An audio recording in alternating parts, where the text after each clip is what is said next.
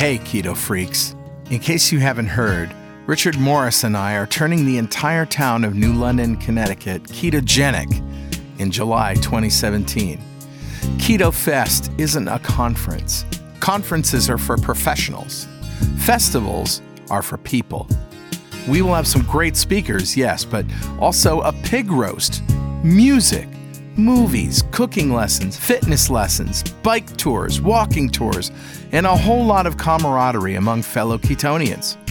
Richard and I will both be there, as will many of our podcast guests and Facebook group admins. There's so much going on, I don't have time to tell you here. So go to keto fest dot com and add your name to the mailing list so you'll know where to go and when in order to get your tickets. Keto Fest, real keto for real people.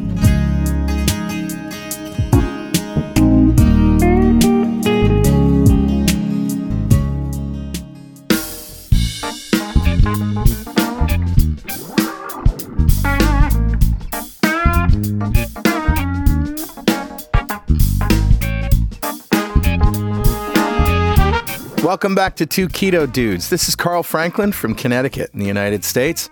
And in February twenty sixteen, I put myself on a ketogenic diet to take control of my metabolism. In just two and a half months, I managed to reverse all my markers of type two diabetes with diet alone. As of now, I'm seventy-ish pounds lighter with no signs of diabetes or heart disease. Hi, I'm Richard Morris in Canberra, Australia. I've been on a ketogenic diet for over two years. Actually, two and a half years. Yeah. When I started, I was very sick with complications from type two diabetes. Within six months of starting a ketogenic diet, all of my biomarkers of disease had disappeared. I've also lost about seventy pounds, and I've completely turned my health around. So this show is a document of my progress through nutritional ketosis and Richard's experience thriving for two and a half years in nutritional ketosis. Yeah. And hopefully that might help a few people who are curious about this kind of dietary hacking. Sure, we're not doctors. We don't want to give anyone medical advice, but we are keen to share our own experiences. We're actually both software developers, so we're not afraid of a little technical detail, are we, Carl? Nah. So we've done some research into our own deranged metabolisms and the science behind them. We hope to share some of that research. Where possible, we intend to put links in the show notes to cite the research supporting any claims that we make. You'll probably work out pretty quickly that we're both foodies. Oh, we yeah. love to cook and we love to eat. Mm. Every episode, we both share a keto recipe that can't be ignored. Oh, no, it can't. So let's start podcast episode thirty-three, The Protein Controversy. Ooh. Cue the scary music. I know. It's actually pretty funky for scary music, isn't it? Yeah. Well, Richard, do we have any corrections or apologies from last week? Yeah, Carl. Last week was the Female show, and Kim Howerton referred to a podcast that discussed how women lose weight slower than men. Yeah. This is a lecture by Robert Cywes at the Cape Town L C H F conference, and we've linked to it in last week's show notes. And we should say that Cywes is pronounced Cywes, but it's spelled C Y W E S. Actually, I have no idea how it's pronounced. It, it's it's probably Welsh because they like using W's and Y's for vowels. But uh, yeah, it's got uh, too many vowels to be Welsh. I don't know. Exactly, I don't know. But anyway, that's where you can find it. Also, I said that if a mother eats a high-carb diet while pregnant, the baby may have a predisposition toward insulin sensitivity. Oops. And what I meant, of course, was insulin resistance. Yeah. hope, hope you guys figured that out. Also, Brenda clearly said that Doctor Fung referred to a prevalent myth that women cannot fast. She right. didn't say that Doctor Fung said that women cannot fast, and she certainly didn't say that women cannot fast. Right. But her choice of words may have been a little unclear, but her intent was to refer to the myth. Yes. So let's recap what a ketogenic diet is. A ketogenic diet is any diet that puts you into a state of nutritional ketosis. Yep. But we have been following the macros suggested by Volek and Phinney in Correct. The Art and Science of Low-Carb Living. Yeah, which is essentially the Bible for for a, a, a lot of people. And they invented the term nutritional ketosis, and they did a lot of the original science on it, and they got people like uh, Tim Noakes and others into it. So mm. these are like the original source. And their macronutrient breakdown is twenty grams of carbs, no more, protein scales with how much lean body mass you have. And we use one gram to one point five grams per kilo of lean body mass, which is what they recommend in their book, uh, The Art and Science of Low-Carbohydrate Living. Mm-hmm. And finally, fat to satiety. So you get all of your energy from fat. And I'm a, I'm going to I'm going to summarize what a ketogenic diet is in haiku form. No. Oh, yeah. Bring it on. Here we go. Yeah. When hungry, you eat mostly fat with some protein. Stop when you're full. That is so great. So that's my that's my new motto. Keto haiku. haiku. So, Carl, how did you do this week? I had a pretty good week. As you know, um, because I said it on the last week's show, I quit all alcohol. I basically yeah. stopped drinking. Wow. And I figure, you know, I had my fun drinking the first fifty years of my life. The second fifty, I'm dedicating to, uh, I, I almost want to say clean living, but yeah. that sounds so religious. That's it not. It does a bit. yeah, you're not going to be a monk. No, not no. at all. Monks don't eat what I eat. Let's put it that way. Sure. Maybe they do, actually. I don't know. But, um, yeah, I've dedicated the second half of my life to helping as many metabolically deranged people as I possibly can see the light about what metabolism really is and how it yeah. works. That's awesome, Carl. I'm doing the same. I've spent the first fifty years looking after myself, and I'm going to spend the next fifty years trying to help others. Yep, exactly. So I gave up alcohol, and mm-hmm. a week, couple weeks ago, I gave up nuts and wine. Oh, yeah. And then I just decided to go full full bore. So now I'm actually losing weight again, and that's well really good because, as you know, we've both stalled scale-wise, but we've been sure. reducing our waistlines. Yeah, yeah. I've I uh, I've been stalled for quite some time, or at least it's not really a stall; it's more going up and down the same ten pounds. Yeah. But in that in that time over those two years, my waist size, my waistband measurement has gone from a size forty-six to a size thirty-six. So, that's so cool. You know, that's a major difference. So isn't that weird that you can not lose weight on the scale and yet lose ten inches off your waist? Yeah, see, I think that's mostly muscles. I, I'm doing a lot of cycling and, uh, you know, we we've, we know that uh, fat is less dense than muscle, and so you're going to lose size mm. when you change muscle uh, fat for muscle. Yep. And I think that's that's predominantly what's happening. It's just interesting that the body is just uh, saying, yeah, I really like this weight. We're going to move things around a bit. We're going to remove some fat. We're going to add a little bit of muscle, mm. but we're going to keep around about the same weight. It's quite uh, fascinating. Yeah, it is. So I lost four pounds this week, so th- there well you go. There's the mm. there's the scale victory. Yeah. Um, Another really interesting thing happened this week. As I said, a couple weeks ago, I decided to dedicate the second half of my life to helping people. Yeah. And one of the things that I'm going to be doing, hopefully on a regular basis, uh, besides Keto Fest, which we're going to do every year, sure, uh, is a keto retreat. Wow. So we had this idea in the admin group to sort of get a bunch of people together and rent a house yeah. and and cook together and learn together and all of that stuff. But I didn't want it to turn into a social event for those who have been successful with keto. What right. I really want to do is get people who are new to it, yeah. who need that guidance during the first week, which is really critical. Yeah, that first week's the worst, isn't it? It is.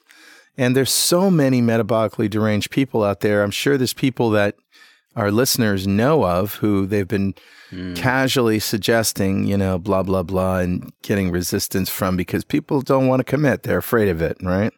Yeah. Well, most of our listeners are very proactive and they're heading, you know, straight into their diet and doing as much as they can, but they've got lots of family members who share genetics and uh, yeah. probably have trouble. So, you know, that's uh, that's an ideal, I guess, an opportunity. You know, if you have a family member who's uh, who, who really needs to get away for a week and learn some of their stuff, in a yeah. group, then that's probably an ideal right. opportunity. I mean, the whole idea is that for less than the price of a Disney cruise, you can go away for a week mm. and make some new friends who are in the same boat that you're in, uh, learn yeah. how to take after yourself, probably more than likely lose a few pounds, and yeah. learn how to cook and how to shop for yourself and, and even how to exist in the real world. I plan to take everybody to dinner at least two nights. Wow. One night yeah. will be like your standard Chili's kind of family restaurant where we can order steaks and wings and things like that. Sure. And then the last day, I want to take everybody to a place called Texas de Brazil. Ooh. Did I mention this is in Las Vegas? Oh, really? Oh, that's yeah. awesome. Yeah. Las Vegas is great because, and I originally wanted to do it in Connecticut because it'd be convenient for me. But um, yeah. in January, which is when I want to do this, which lines up perfectly with many people's New Year's resolutions. Sure. Second week in January, the eighth to the fourteenth. In Connecticut, it can get a little snowy and a little yeah. bad weather. It's pretty, but, you know, it's not going to be any good if you can't fly in there. Yeah, that's right. It could get canceled, and that would be mm. bad. Yeah. So not only that, but flights to Vegas are cheap from just about everywhere in the United States or even the world. Yeah. And, uh, you know, you can take an Uber or a cab to the house, which is about twenty minutes away from the strip. Nice. And, uh, you know, it's a nice commitment device. They've got a big kitchen. It's a huge place. It'll fit uh, ten guests, so I only have ten spots. Nice. Yeah. There's a pool, a spa, a massage chair, great big T Vs, and you know, we can watch uh, the the critical science and movies and stuff in the evenings. Awesome. Of course, great internet access. You could be online working the whole time if you really want to. Yeah. And uh, that's it. So if you're interested in this, and like I say, it's first come, first serve. I've only got ten spots. You can learn more and sign up at retreat dot two keto dot com.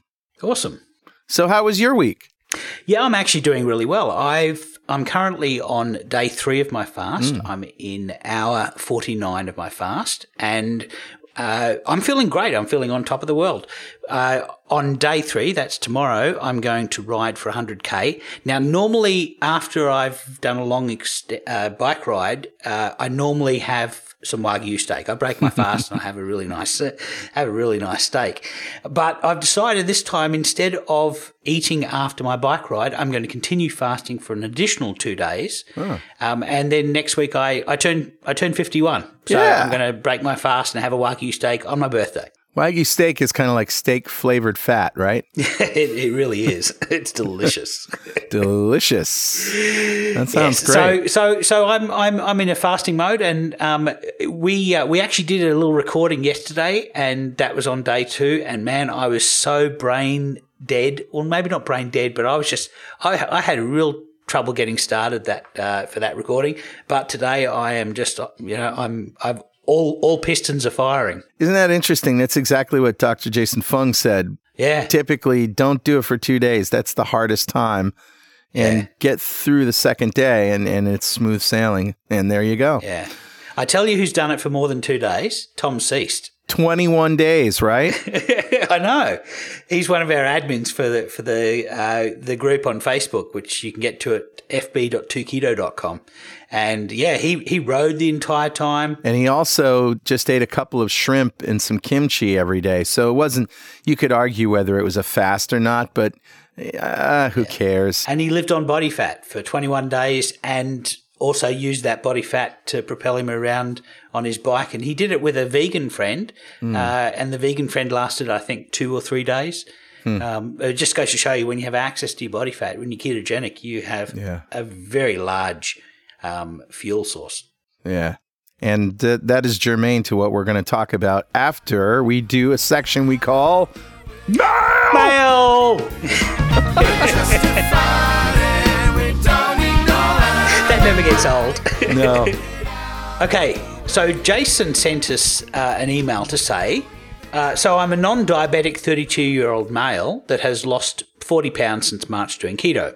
Well done, Jason. I'm not happy with the sources that I have found on the dawn effect for non-diabetics. And the dawn effect is where your glucose rises in the morning, typically. Yeah, it, it does. And there's he says that there's a few sources and the information seems vague, probably due to a lack of people checking their blood.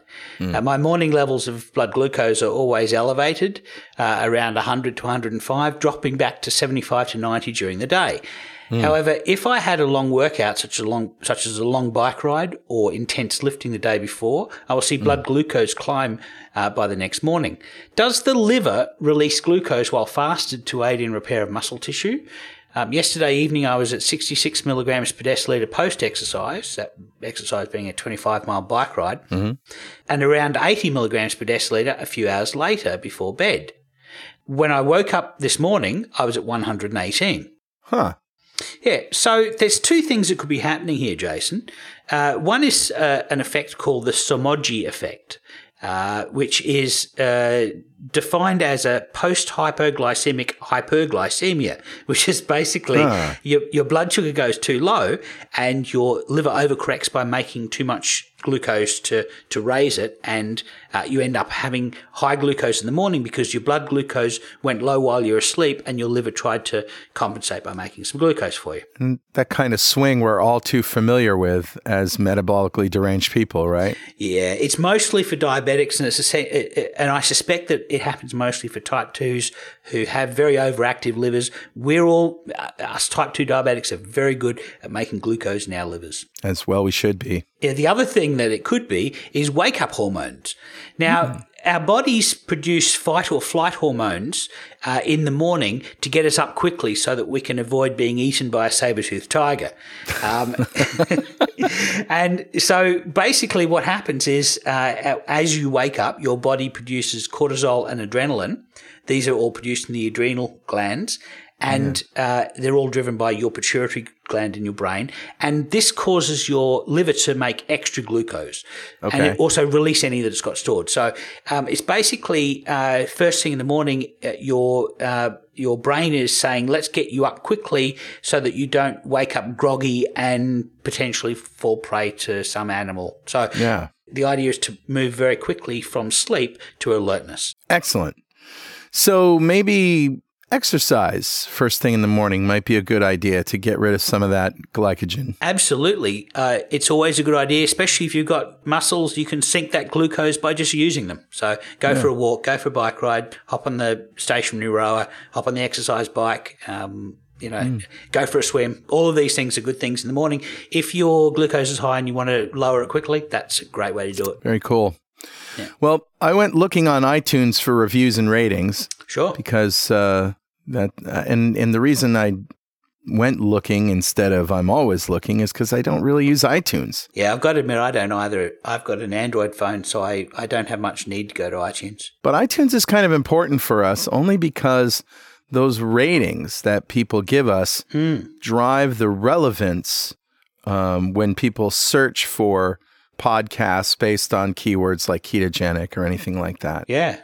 A lot of our listeners all have iPhones, and they probably found us by typing keto into the search dialogue on iTunes. And yeah. what gets us to the top of that list is ratings.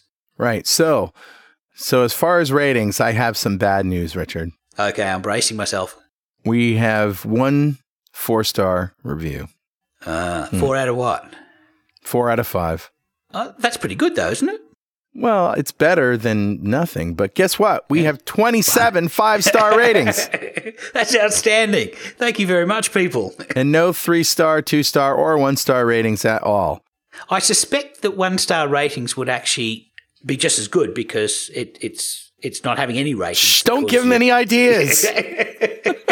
Yeah, don't do five that. Five stars, five stars. Don't try the science. All right. Well, anyway, of those twenty-seven, nineteen left reviews, which are basically just comments, right? Yeah, so thank you. Yeah. It. And here's just one review left on September fourth by somebody calling themselves, My Dog is Amazing. I'll bet it is. All right. So My Dog is Amazing says, I really like how unpretentious these guys are. Well, thank you. Thank you. They admit to an occasional screw-up, but get back on mm-hmm. track and keto on. Yep. Yep. To me, that makes them great role models. They just seem so chill, like people you'd want to share a zero-carb alcoholic beverage with. I'm up for that. Yeah, well, knock yourself out. Yeah. The information is good, too. I listen when I exercise, and it keeps me inspired to continue keto. So keep up the good work, guys. That's it. Thank you very much. Yeah, very good. So if Two Keto Dudes has been helpful to you, uh, help everybody else find us by leaving a rating mm. on iTunes. So how do we approach this subject of the protein controversy? The controversy yeah. isn't among us, you and me. No. No. It's among the experts. The And we found this out during the protein show that, uh, well, there's three controversies going on, isn't there? Yeah, there is. There's the first one is how much protein we should eat. And the second one is, if you fast, do you lose muscle mass or do you catabolize your protein? And the third one is, if you eat protein, does it turn into sugar in your body? Mm. And all three are controversial. So let's take these one at a time. The first one comes from the Low Carb Vale conference in twenty sixteen. And okay. there was th- there was a presentation by Ron Rosedale, uh, who gave a very interesting uh, presentation on the evolution of life on Earth and how we evolved uh, the ability to die, the ability to eat, and, and the mechanism behind uh, insulin. And he basically came to the conclusion during that presentation that we really should eat as little protein as we can get away with, mm. absolute minimum. And this is quite controversial because um, Phinney and Volek say between one and one point five grams per kilogram of lean body mass. Right. And the recommended dietary intake is a minimum of zero point eight grams per kilogram of lean body mass. And Ron, Ron Rosedale is saying eat much less than that. And there was an article recently from Jason Fung who said around about Uh, zero point six uh, grams per kilogram of lean body mass. And there's an excellent um, video by Peter Attia being interviewed by Rhonda Patrick, and the title of that is Macronutrient Thresholds for Longevity. And he argues that you should ha- eat as little protein as you can get away with. So, and there are Facebook groups that, that argue that you should have as much as you can tolerate. Yeah. And, uh, of course, Atkins, we all know Atkins was, you know, eat as many steaks as you want, just don't eat the potatoes. So, right. Um, You know, and that, I got to admit, when I did Atkins in twenty oh four, uh, one of the reasons that I stopped doing Atkins was I was just feeling nauseous eating so much protein. So, I agree. My doctor told me she has seen many of her patients go on low-carb diets before and, quote, unquote, wreck themselves. Wow. And this is what you're talking about. They overeat protein mm. and they shy away from fat. Just because you can eat fat, people are still so afraid of it. That's right. That they're going to get heart disease and all that stuff, that they can't bring themselves to eat it just like they would eat meat or lean. I've got to say that for me, uh, for the first, well, I've been doing this now for thirty months, uh, and this has worked for me uh, between one and one point five grams per kilogram of lean body mass, and then eating fat to satiety. Mm. I eat fat until I'm no longer hungry, you know, and mm. that's worked for me. Uh, it has reversed my diabetes. That happened within five months. Yeah. Uh, it it also uh, reversed my hypertension as well, and that happened within a couple of weeks. Yeah. It also cured my fatty liver. Uh, I have a, a, a C T scan before and after, and one has fatty liver and the other doesn't. Mm. And I went from super obese category, B M I category, to overweight B M I category. So, you know, that's that has met a lot of my uh, objectives. So. And the same for me, and uh, almost right down the line, except I didn't have a before and after fatty liver diagnosis, but uh, I can right. assume that that is the case. Yeah. So what I don't see is conditions put on these, you know, basic ideas about how much protein we should eat. What I, did, what I don't see, and I'm beginning to see this from Jason Fung. Jason says, if you are obese, diabetic, have a lot of body fat, and you're not building muscle, you're not doing serious weight training, mm. that kind of thing, yeah. then you should eat low protein. And he recommends just a little bit higher than Ron Rosedale does, you know, something like zero point five or less grams per kilogram. And that's what he said in this article that we're going to link to. That's right. But the weightlifters Uh, require more protein. So that makes sense for, you know, the, the, the, the lifters who are saying we don't eat enough protein, you know, yeah. because they, they obviously need to synthesize more. Yeah, I've actually done some calculations, uh, some math on this exact question. And I, I was really looking into the second of our controversies, which is how long to fast and not lose muscle mass. Mm. And I've I came up with some interesting math that is actually going to probably shed a little bit of light on these things. Okay. So that controversy is also came from Low Carb Vale, and we'll link to the videos on our show notes. But yeah. the first is from Steve Phinney, and Steve Phinney said that anybody who is fasting loses a quarter of a pound of protein per day while they're fasting. Mm. And he said that he didn't agree with uh, Doctor Fung, Jason Fung, And uh, he said that the, the reason for that was probably because they used different data. So I looked at the data that St- that Stephen Phinney was using, and his data comes from George Cahill's Starvation in Man studies. And this looked at normal people in the seventies. And if you've ever looked at, say, pictures of the crowd at Woodstock, mm. you don't see anybody there who we would think of as being normal weight. Everybody looks skinny as a rake. Except and- for Wavy Gravy. Yeah, yeah, one or two exceptions, but but uh, but it, just about everybody looks what we would consider these days to be thin. Yeah, and I would argue that that is probably how people should normally be. Um, mm. And his data was from that group, uh, fairly lean, and that makes sense, doesn't yeah. it? Because lean people, when they fast, have less body fat to use for fuel. That's right. And the other side of the argument is Jason Fung, also from Low Carb Vale, and we'll link to that video presentation as well. And his yeah. data is his own clinical data of over a thousand people who've come into his uh, treatment and have been put on fasts and have and, and nobody's complained about muscle loss or, or protein loss. And the reason they're in his clinic is because they're overweight and or diabetic. Absolutely. And his comment is, are we burning muscle? Hell no. Right. It goes up slightly at the very beginning and then drops. Protein is not a storage form of energy. Yeah. So we know that protein is really an emergency form of energy. When you don't have energy from anywhere else, yeah. your body will use protein because it, because it needs energy to keep you alive. So what I really find interesting is that you've been able to figure out a sort of a unifying hypothesis that explains both Phinney's position and Fung's position. Yes, they're actually both cor- – I believe that they're both correct, and I think I can show it in math. Okay. So – we know that the brain needs about six hundred kilocalories of energy just to not fall into a coma. Right. And I don't, I, I'm not sure of the precise amount. It's between four hundred and maybe five hundred kilocalories, but it's in that range. But let's say it's six hundred kilocalories of uh, of energy. Okay. So we know in ketosis that eighty percent of your brain's energy can come from ketones and twenty percent can come from glucose. Yeah. I've done the math on that. And uh, it roughly works out to be about eighty grams of ketones and fifty-one grams of glucose.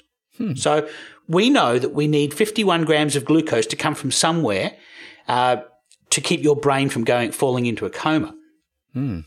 So we gonna, we know that we make glucose in the liver, and we know that the substrate for that will be either glucogenic amino acids or it could be glycerol, which is a metabolic uh, waste product of Uh, lipolysis, so breaking down body fat, mm-hmm. or it could be lactate or pyruvate.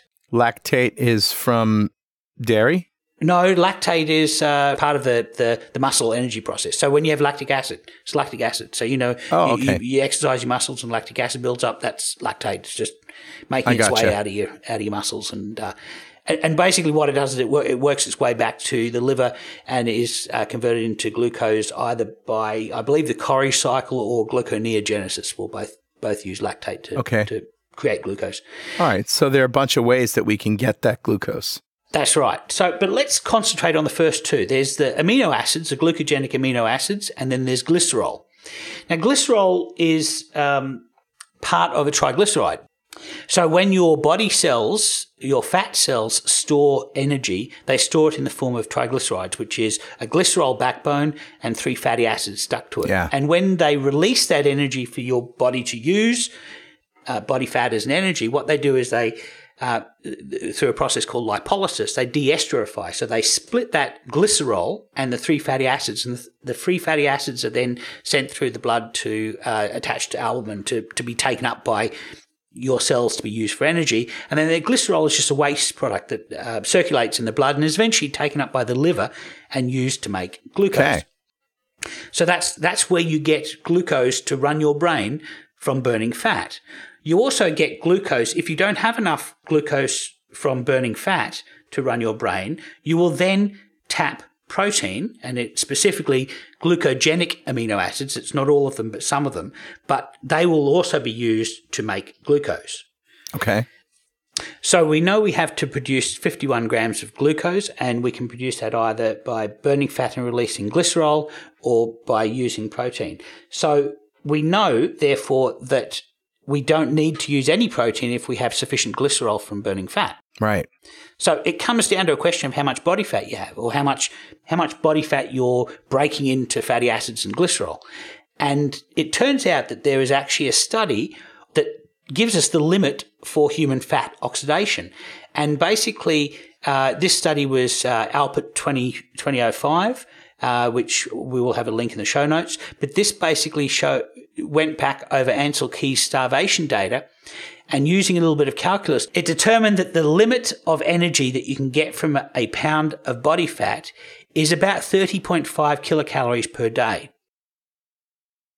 So if you have ten pounds of body fat, you can get three hundred five kilocalories of energy out of that ten pounds. If you have twenty pounds, you have uh, six ten, you can get six hundred ten kilocalories of body fat. If you have one hundred pounds, you can get three thousand kilo, kilocalories of body fat.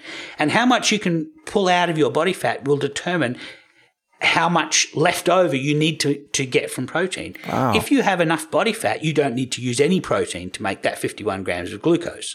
No kidding. And so that's that's really the critical thing. Well, that explains Jason Fung's patients. Right, because they had plenty of body fat. And it also explains Phinney's data, because they didn't have body fat, and so they were catabolizing their muscle. Absolutely. So if you want to see the math done, or even do some of the math yourself, uh, check out our blog in the tools section, and you can get to there at tools dot two keto dot com, and that will uh, I have a calculator on there that you can see how I did the math to produce that.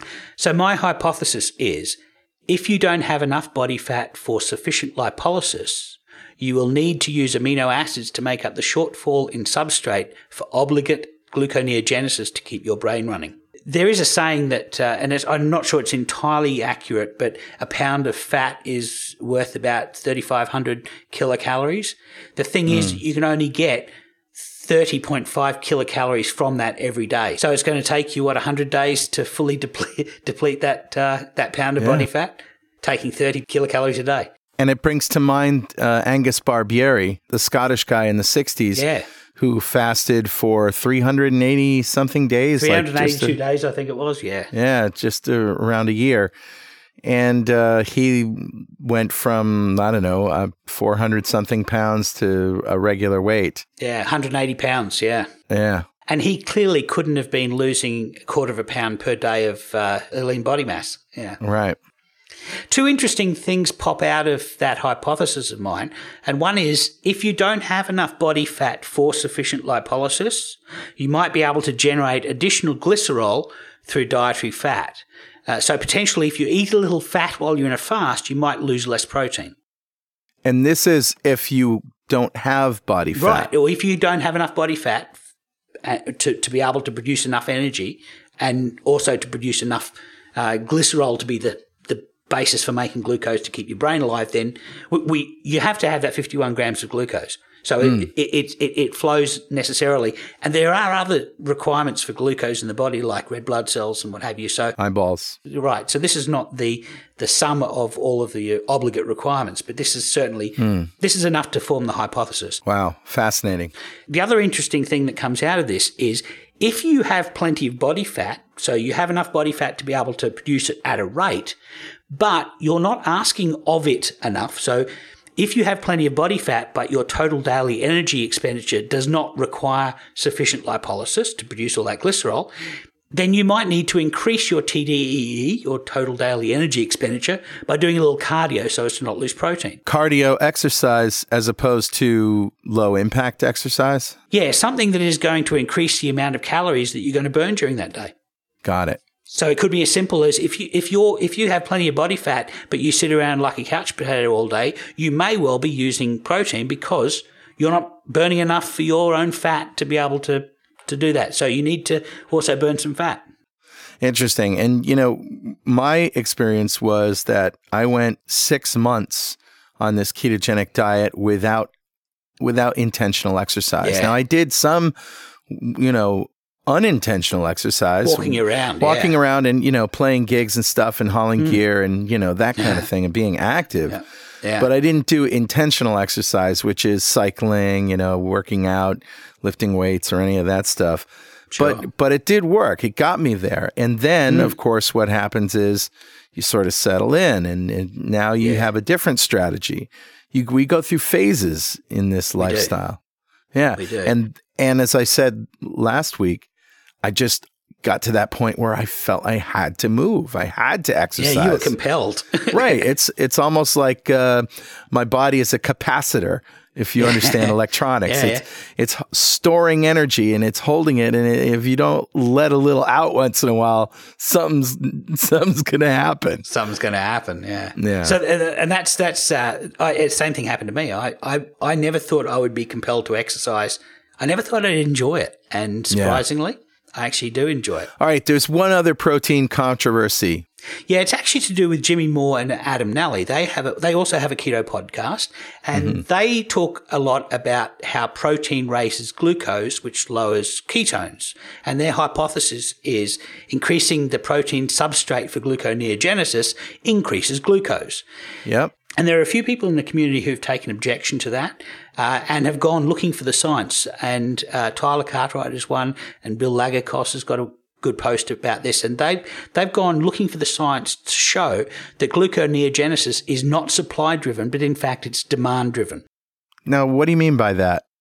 Well, supply driven means that if you have more substrates to make the gluconeogenesis, the body will, your liver will go ahead and just make turn it all into glucose, and then just that glucose will be lying around uh, waiting for you to use it. I see. And the argument for being demand driven is that when your blood glucose goes low, your liver kicks in and starts making the glucose. However it can. However it can, with whatever substrate is available. Exactly. Right. And and their argument is that uh, that glucose is demand driven. Mm. Now, Jimmy's got an N of one experiment, which is himself, and he's been able to see uh, that when he eats protein, a higher amount of protein during the day, he produces less ketones and his mm-hmm. glucose goes higher.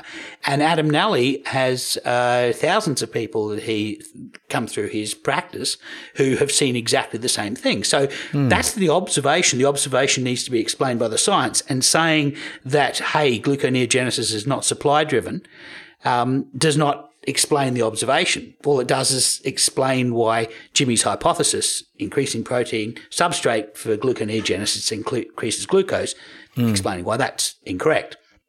Okay. So I've had a look into this, and uh, it's interesting that the reason that we – let's have a look at ketones to start off with.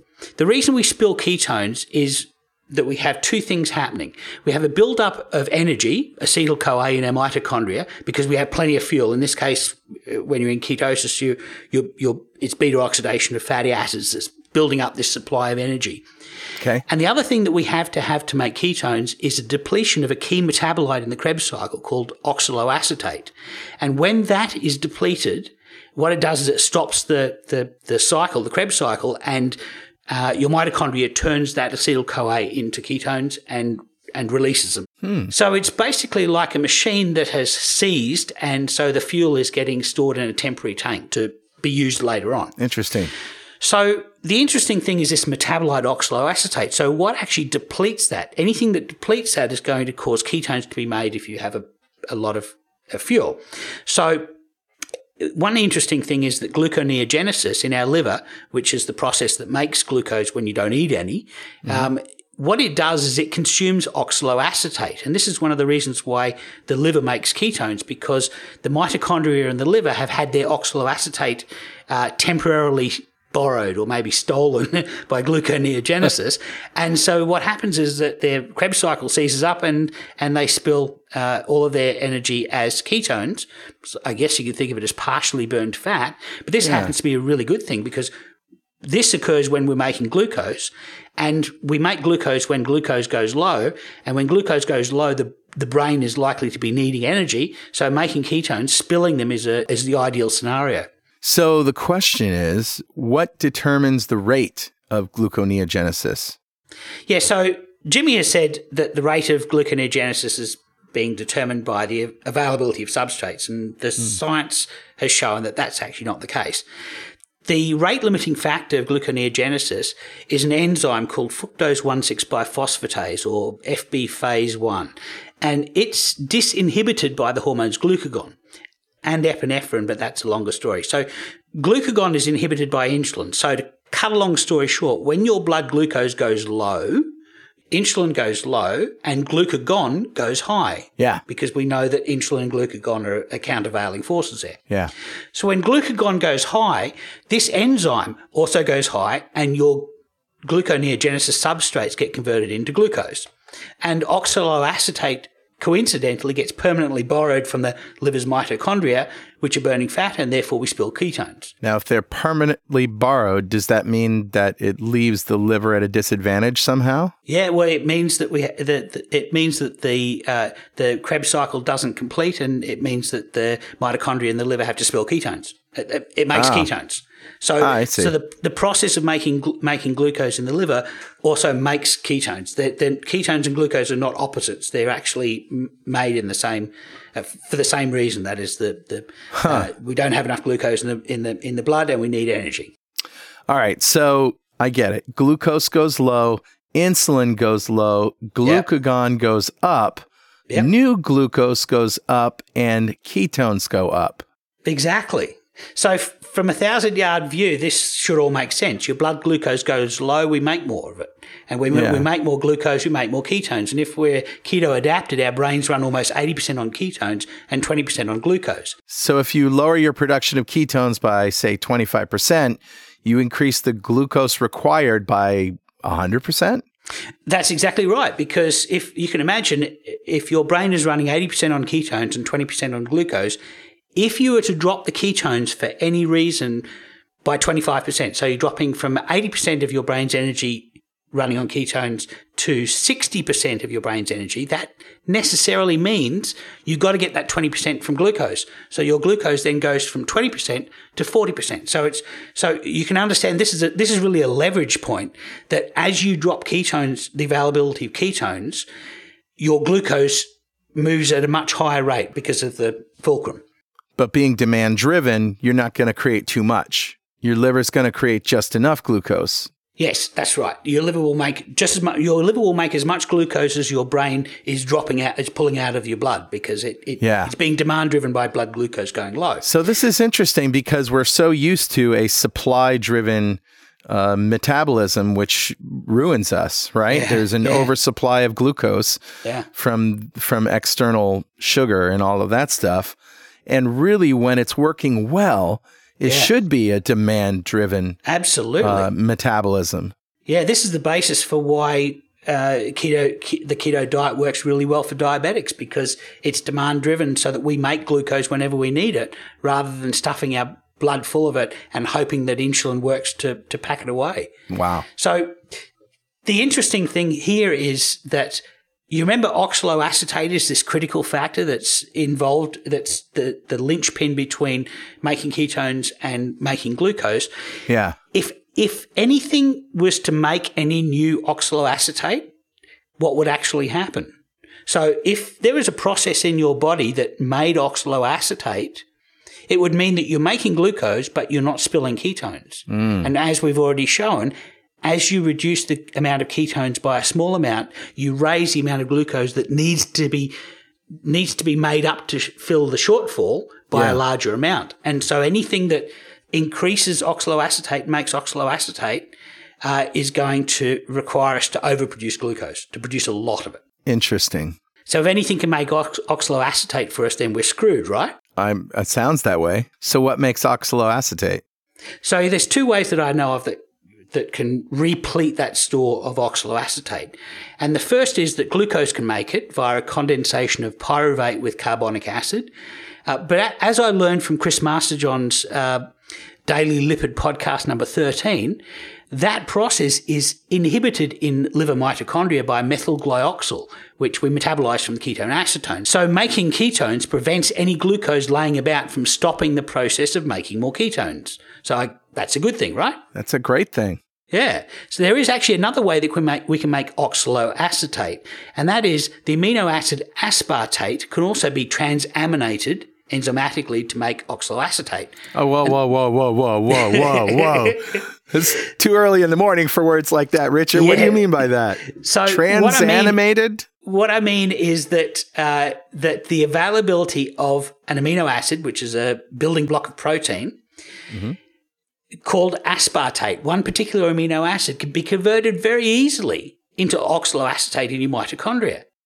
Okay. And so this enzymatically the, means that there's an enzyme at play that yeah. transmogrifies it some. Uh, that's right. Transmogrify, transmogrification should be the term we use. So, yeah, okay. so I'm trying to be precise in the, uh, yeah. precise in this because I'm I'm sure that I'm, I'm hoping that people will listen to this who have a better understanding of this biochemistry than I have and can mm. can point out where I'm wrong in this. But as far as I can see, when we eat protein, that protein breaks down into amino acid building blocks, and one of those amino acids easily repletes oxaloacetate. And what that means is that we then produce glucose, but we don't produce, we don't spill ketones. And as we've seen, as soon as you start reducing the amount of ketones that are being produced, you dramatically increase the amount of glucose that is demanded. And this explains how Jimmy and Adam can observe a process where people who eat protein see a drop in their ketones and a significant increase in their glucose. And yet gluconeogenesis is still not a substrate-limited process. So if this is all true, then the steak probably is a chocolate cake, but not for the reasons that Jimmy and Adam suggested. All right. Okay. I'm still a little confused. What are the implications for your um, still overweight, Uh, still maybe partially type two diabetic and mostly inactive uh, ketoer? If this is correct, and I'm hoping people come back to me and tell me why it's not, but if it mm-hmm. is correct, then you and I should have as little protein as we can get away with and not lose muscle mass. Okay. So, in other words, Ron Rosedale and Jason Fung win for us. And Peter Attia, yeah, for us. Yeah. And the situation is if you are lean and you don't have a lot of body fat, going back to the second controversy, if you're lean yeah. and don't have a lot of body fat, you probably need to eat some fat. All right. Well, I think you're saying that everybody's right under certain conditions. That's, Isn't that what you're saying? That's, that's exactly what I'm saying. And I think I've got the math to show it. And if you go to tools dot two keto dot com, you'll see some calculators going through my calculations. Richard, you are a titan. Thank you for doing this research. You're more than welcome. But we have one more job. Yes, we, yes, do, we do. And it's called recipes. Recipes. Recipes. Our recipe. All right, Richard, you're first. What you got? Um, I've actually got a white chocolate drop. Now, this is uh, this was actually an accident. Uh, I went to the shop to get some blueberries, and they had very large, plump blueberries. And I, I was using these for my fennel salad. I, I chopped maybe five or six blueberries in a in a in a bowl full of fennel salad. Yep. Uh, uh, because these were nice and plump, I didn't want to leave them in, in the bottom of the fridge until the next time I made salad because they'd go sort of wrinkly and gnarly. And I wanted to use them up, so I I, I went on the web to have a look to see what flavour combinations work well with blueberries because I wanted to invent something. And I found out that blueberries work really well with particular flavours. They work well with rosemary, which I found interesting. Mm. Uh, they work well with vanilla seeds, mm. and they work well with white chocolate. Mm. So I thought, I've got some rosemary. In fact, it's springtime here in Australia and the rosemary bushes are all flowering. And as we know, flowers of herbs are more, normally more aromatic than the than the woody stems of the herbs themselves. So that makes sense, I guess. That's why a lot of teas are made with uh, flowers. Yeah, yeah. And I think this is also why you don't find the flowers in stores because they don't ship very well. They don't hold up very well. They don't have very good shelf life. Okay. But, so I, I wanted to combine white chocolate, blueberries, and rosemary and vanilla. Now, white chocolate is just cacao butter with powdered milk and a sweetener. So mm. I was able to make a low-carb, almost no-carb version of that by using full cream milk powder and uh, and using a, I use sucralose, but you could use any sweetener. So I basically melted down some cacao butter, which is the fat in chocolate. Mm. I basically had a cup of cacao butter and I had six teaspoons of full cream milk powder. And that to me was a pretty good ratio. Didn't end up with too much milk sediment in the bottom. Cool. And I just added sweetener to, to flavor. So I made that. So that's the, that's the basis of the white chocolate. Now in the actual chocolate drops, I used a silicone mold and I put at the bottom of the mold a blossom of rosemary. I wanted the, the look of the chocolate to have the blossom on the outside. So I put it on the bottom of the molds, chuck a blueberry on top of that. I added the the, the vanilla seeds uh, from a vanilla from half a vanilla pod uh, to the white chocolate, uh, the melted white chocolate, and then I poured the melted white chocolate over the top. And you can see these on Two Keto Dudes' uh, boring keto section, where we've got some uh, keto recipes right. and keto food. Uh, but you can also see that on my blog, where I show you how I go through the process of making it. Awesome. That sounds delicious. Uh, they certainly were. So, Carl, what have you got for us? Well, uh, as you could probably tell, we're into the fat bombs here today. Mm, and uh, yeah. I, I have found that at the end of the day now, rather than having what I used to do, which was a couple glasses of wine, I have a little fat. And that nice. has been working out really well for me. Chocolate mousse is a staple. I actually add a little cin- – you want to get fancy with chocolate mousse, add a little cinnamon or even a little mm. chili powder or both. Chili. Chili powder. Goes really nice. well with chocolate. You know what else goes really well with chocolate? What's that? Orange. Oh, yeah. Jaffa. Yeah. So I actually have a orange, mandarin orange seltzer water. Okay. That I get at the store. There's no calories. It's just soda water, right? Yeah. Yeah. And uh, I put a little apple cider vinegar in that and some uh, ice. And then I take a big spoonful of that chocolate mousse. Okay. Enough of that. I'm getting. I'm. I'm. I'm desiring it now. But yeah, I'm in the middle of a fast. You yeah, I'm, I'm sorry. Three days into I'm a sorry. fast, and you're doing this to me, you bastard. Uh, well, okay. uh, but I also like savory fat bombs. Nice. Yeah. So I basically put together a fat bomb that uses cheese crisps, and those were a previous recipe very early on in our show. You just basically take some Parmesan or Asiago shredded, put it on a sill mat or mm-hmm. a parchment paper, three hundred Fahrenheit degree oven, little nice. scoops, maybe a little garlic powder, little uh, Italian seasoning, and mm. let them get brown and crispy. And on that, I spread a little liverwurst. Mm. Now, I know you're saying... I've got to admit, mm. I'm not a fan of liver. No, I, I, I, I, I can't cop to liver. I'm sorry. Yeah, uh, so the liverwurst that I use is from Jones, and it's Braunschweiger, which is essentially liverwurst mixed with bacon. Okay? Oh, that's... Bacon's good. Bacon's good. It doesn't really yeah. have that nasty liver flavor that you associate. Okay. But the reason I got this idea is because when we interviewed Nina Teicholz, she told us that liver is by far the most nutrient-dense meat you can eat. I guess it makes sense because it's the organ that um, that does a lot of the work. So yeah. it's going to be car- carrying a lot of the nutrients, yeah. Yep. And uh, so I get this liverwurst. I put a little slice on there. And then, you know, the door's wide open. A little bacon, maybe yeah. a little brie. Make a little sandwich. You know, just one or two of those is all you need, right, for a savory fat bomb. Well, I could, I could, uh, yeah, I, I, I maybe I put a slice of bacon on instead of the liverwurst. Yeah, you know, brie and bacon go really, really well together. That's a nice savory fat bomb yeah. in and of itself. There's also oh, right, brie yeah. spread that you can get that doesn't have anything added. No. Yeah, I found a brie spread. Wow. So it's kind of like soft cheese, but it's brie. I think we just lost all of our French listeners. Yeah, I know. Uh, Does it come in a tube? Stupid Americans with your brie spread. No, you cannot put cheese whiz uh, on the duck. Ah, that's awesome. Yeah. Now that sounds really good. The uh, yeah, I I I I think I have uh, salami and cheese at night sometimes. Mm-hmm. Yeah, not a lot, but uh, same kind of thing. But but brie and uh, on on the Asiago. Yeah, uh, chip sounds delicious.